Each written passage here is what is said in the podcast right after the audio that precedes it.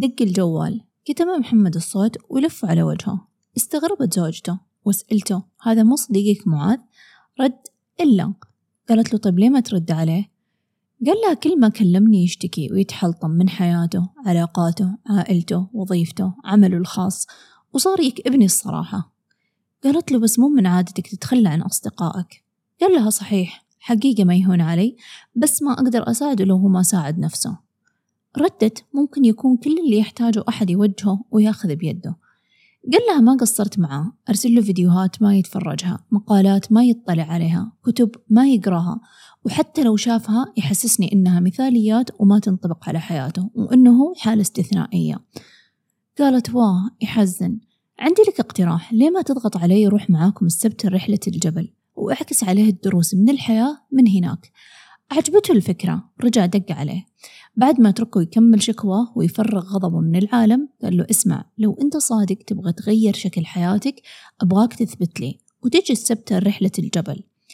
تعجب رد وش العلاقة؟ ما فهمت قصدك. قال له ما عليك بتفهم وقتها بس خليك جاهز.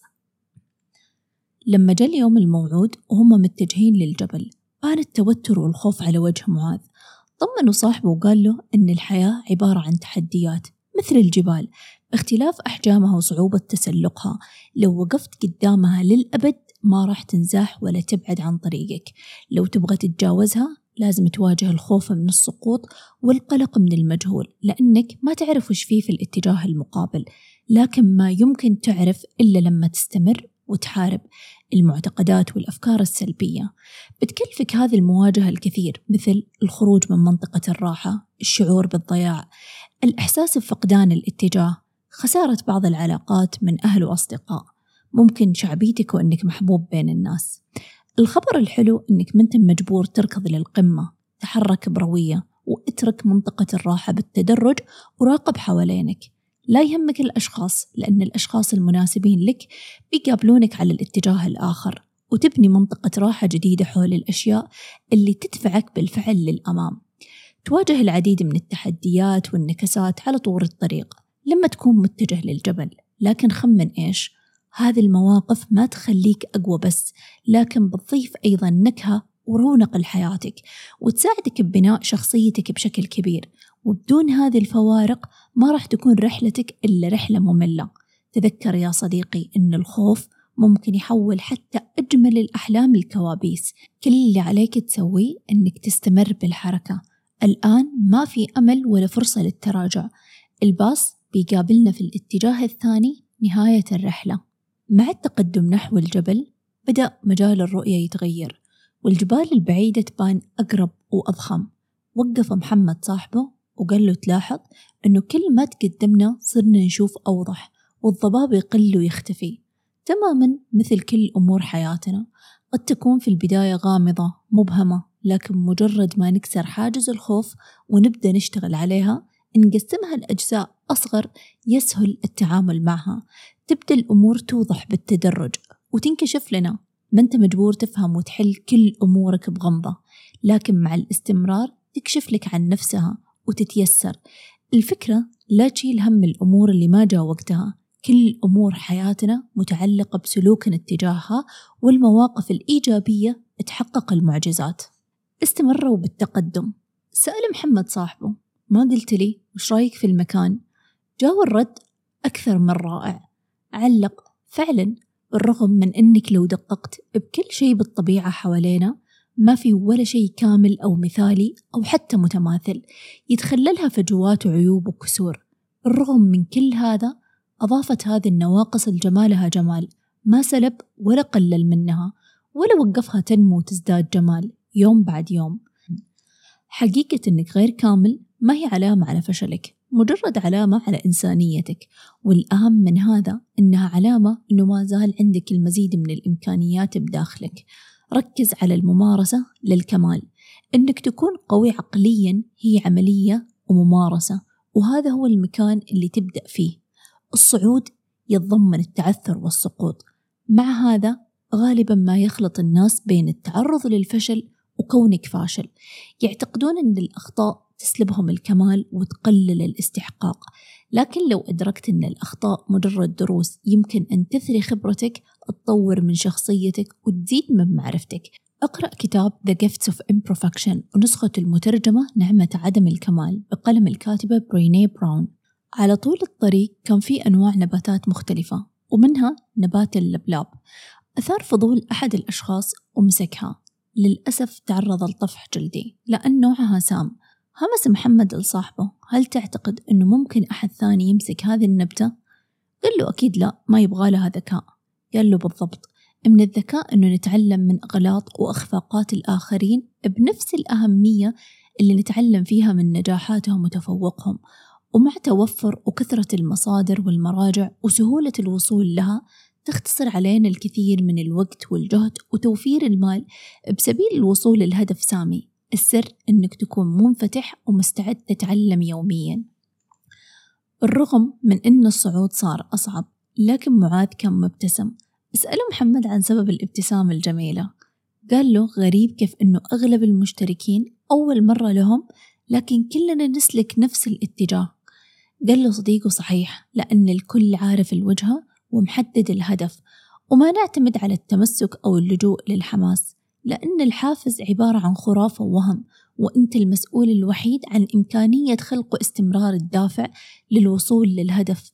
اليوم نشوف بوضوح أن السماء ما هي الحد زي ما يقال. إذا راقبنا بعناية كل شيء لا نهائي. ما نضطر الرسم حدود ولا نضع قيود لنمونا الشخصي. يتطلب الأمر منا نكون واعين أكثر ومدركين لذاتنا ونستمر بتطوير عقلية التعلم الإيجابية. بيدنا تحويل كل تجربة لدرس. ما في شيء عظيم تحقق يوم من الأيام له قيمة ومعنى كان سهل أو بسيط. كل اللي علينا الصبر والمثابرة. في أحد المحطات قابلوا مجموعة سلكت طريق مختلف في البداية لكن كل الطريقين يجتمعون بهذه المحطة. استغرب معاذ من ترحيبهم الحار وحماسهم للقاء أحد الأشخاص. لما رجعوا كملوا الطريق سأل هل هو شخص مشهور أو ذو رتبة عالية ومكانة بالمجتمع؟ قال له محمد لا بس كان يطلع معانا دايما قبل كم سنة وصار معاه مرة حدث سيء جدا خلال أحد الرحلات وقف بعدها. حاولنا كثير نقنعه يرجع لكن كان يرفض فاستغربنا رجوعه. قال له معاذ غريب أخذ معاه كل هذا الوقت عشان يرجع. كان الرد إنه كل مرة يكلمونه فيها ترجع لذهنه كل الذكريات والتجربة الفاشلة والمحرجة ويشعر بمقاومة شديدة. في المعتقدات اللي صاغها ألم الماضي يمثل أوزان غير مرئية تسحبه لقاعدة الجبل بالاستفادة من مرور الوقت سواء أسابيع أشهر أو حتى سنوات من التجربة المؤلمة وجب عليها التخلص من هذه الأثقال من خلال العودة لنفس التجربة المؤلمة اللي بدأت معتقداته المقيدة منها. التخلص من ثقل المعتقدات المقيدة اللي تعيقك عن التغيير عن أي أمر تبغى تسويه تكون مستعد لصياغة خطة الانتقال الأعلى الجبل وأفضل طريقة تسويها هي إنك تطلب المساعدة من نفسك. هذه الفكرة الأساسية من كتاب الجبل هو أنت The Mountain Is You من تأليف بريانا وايست. غيم الجو وبدت تمطر. الكل فتح شنطته وطلع مظلته يحتمي فيها. سأل محمد صديقه هل جبت معاك الآيباد؟ قال له طبعا لا وش أبغى فيه؟ بس بيثقل علي. قال له بالضبط. كل ما كنت أخف وزن كانت رحلتك أسهل وأسرع. حتى بحياتك. لا تحمل نفسك مال الطيق وما لا يتحمل الموقف. لا تأخذ الذكريات الحزينة من الماضي وخيبات الأمل المرحلة جديدة بحياتك. أضف لمكتبتك هذا الكتابين. بتعينك على تطبيق هذا المفهوم. العودة للجوهر وبلا مجهود لنفس الكاتب إغريك ماجاون في حين كان كل الأعضاء مستمرين بالصعود والاستمرار. التفت محمد على صاحبه وقال له هل تعتقد فعلا أن الكل يحدق فيك ومهتم لأمرك؟ قال له ما فهمت إيش دخل؟ رد محمد كبشر بطبيعتنا نركز بشدة على أنفسنا ونحس بالقلق من أن الجميع يحكمون علينا لكن بالحقيقة ما حد مهتم. طبعا ما أقصد لو حصل لك شيء سيء لا قدر الله. أكيد في أشخاص من أهلك وأصدقائك وحتى ناس فيها خير تحبك وتهتم لأمرك لكن عموما الناس ما تلاحظ تحركاتنا اليومية حتى لو لاحظت ما تهتم فعليا لأنهم على الأرجح مشغولين جدا وقلقين بشؤونهم الخاصة ومشاكلهم. صار وقت الغداء والكل تعبان وجوعان بدأوا يتراسلون ويضحكون على صورهم من الرحلات القديمة وفرحتهم بالوصول للقمة. قال محمد لصاحبه أنه كل مرة يتعبون فيها يشوفون الصور والفيديوهات القديمة وهذا أحد أسرار الإنجاز اللي أبغاك تطبقها بحياتك. حتى لو كان الأمر اللي تبغى تنجزه صعب بعيد معقد مجرد رؤيتك ومعرفتك على الأقل أنه في شخص واحد وصل قبلك بيساعدك على تصور نفسك بنفس المكان. مجرد ما تقنع عقلك أنك قادر بيساعدك بالأوقات الصعبة على الاستمرار وذكر نفسك بكل تحدي وإنجاز ما كان سهل لكن تجاوزته. خلال الرحلة تسمع الكل يغني مع بعض يتبادلون أطراف الحديث والقصص والنكت والأحداث المضحكة. ما تفرقوا عن بعض إحساس الجماعة والحماس للوصول للهدف يربطهم. ذكر نفسك يا صديقي دائما أن مجتمعك ومحيطك من الأشخاص سواء أصدقاء أو معارف له تأثير عليك وعلى شكل حياتك. قد يكون سلبي أو إيجابي. من الصعب جدا أنك تظهر كالشخص اللي تتمنى أنك تكون عليه لما تكون محاط ببيئة تجعلك تشعر بأنك شخص مختلف تماما. خلال الرحلة كان في محطات يوقفهم المرشد يرتاحون فيها لبعض الوقت. لما جلس معاذ بأحد المحطات سأل ليه نرتاح الحين؟ باقي لنا كثير. ضحك محمد كنت استناك تقولها. خذ وقتك ما في شيء مستعجلين عليه. الحياة ما هي سباق. تحرك ببطء وبخطوات صغيرة. لا تتعجل ولا قد تعرض نفسك للأذى. شخصياتنا وقدراتنا متفاوتة ومختلفة ونتميز أكثر لما نقدر نتعرف عليها عن قرب. التغييرات والتحسينات الصغيرة المستمرة ما تتطلب منك جهد يسلبك كل طاقتك لأنه لما تستنفذها بعد فترة قصيرة بتتعب وما راح تقدر تستمر. اللي يشوفك من بعيد يبدو له أنه هذه تحويلات صغيرة غير مهمة أو مرئية. لكن مع مرور الوقت يتضاعف أثر هذه التحولات الصغيرة وتنقلك المرحلة كنت تظن يوم من الأيام إنها مستحيلة أو من وحي الخيال. والأجمل من هذا كله بتكون مستعد وكل تحدي قادم يكون أسهل من السابق. بتستوعب هذه الفكرة أكثر برجوعك لكتاب العادات الذرية وقوة العادة. قربوا من الوصول للقمة والكل كان متعاون ويساعد الثاني. قال محمد لصاحبه تعرف أنه هذا أكثر شيء أحبه بهذا النوع من الرحلات إنها تذكرني بأن السعادة الحقيقية تكمن بمساعدة الغير.